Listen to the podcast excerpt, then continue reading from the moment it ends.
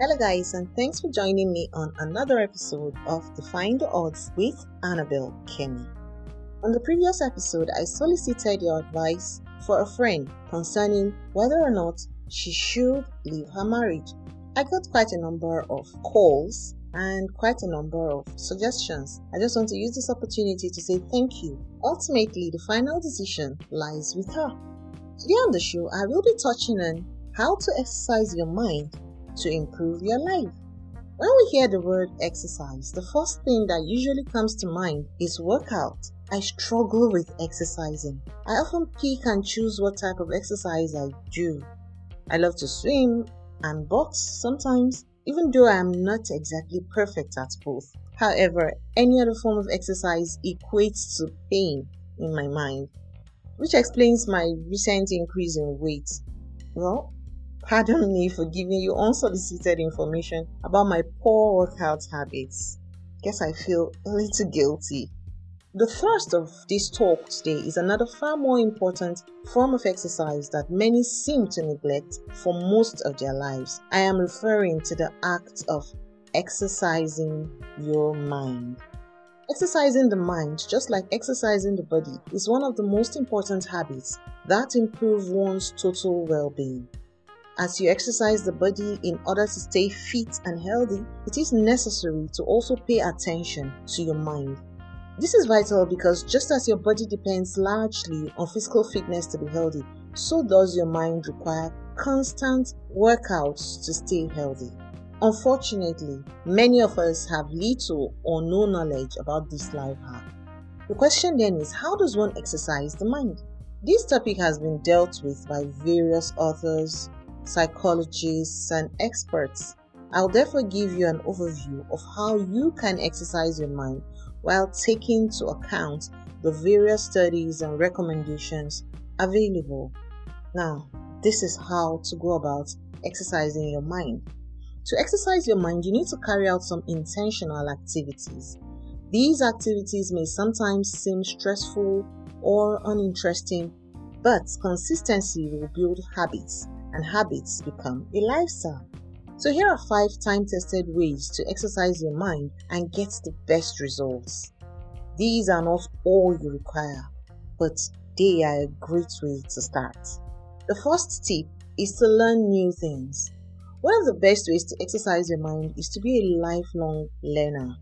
Every time you learn something new, you strengthen your mind. Let me add that it is important to ensure that the knowledge you acquire will enrich your life learn new skills, enroll in online short courses, read good books, subscribe to impactful blogs and podcasts like mine, and whatever you do, just don't stop learning.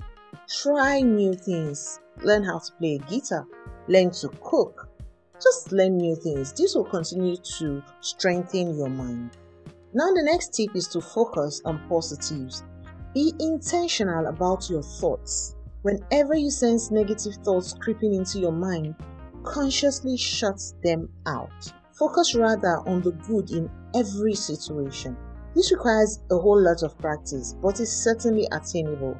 Start gradually, and you discover you begin to see more positives than negatives, and your mind gets used to focusing more on the positives. Now, my third tip on how to build the muscles of your mind is to set goals. One great way to exercise your mind is to set goals for yourself. In setting goals, be sure to give yourself a timeline to achieve the goals you have set. You could start by setting goals to read several books within a particular time frame, but it is important to stay consistent.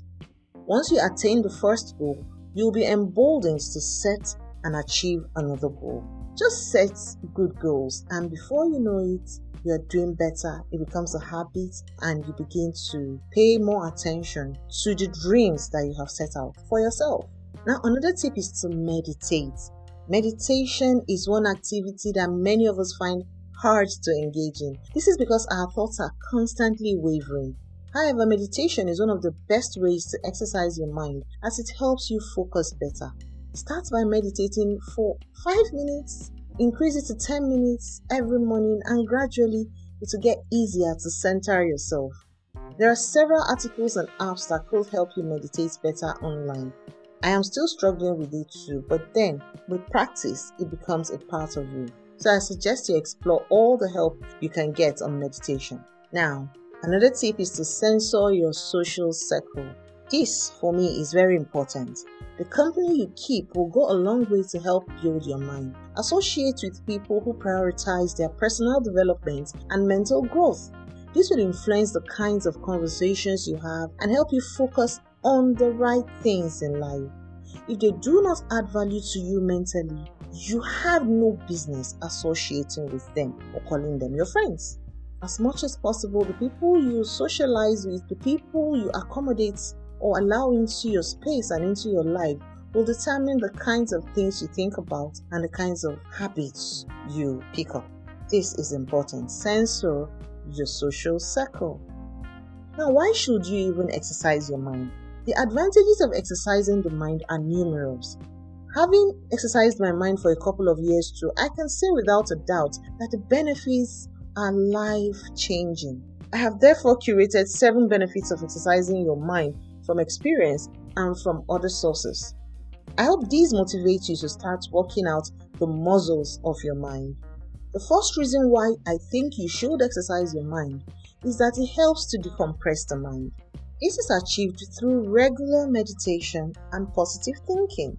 Next is that it promotes mental alertness. Reading, meditation, and pursuance of new goals help your mind to always be alert.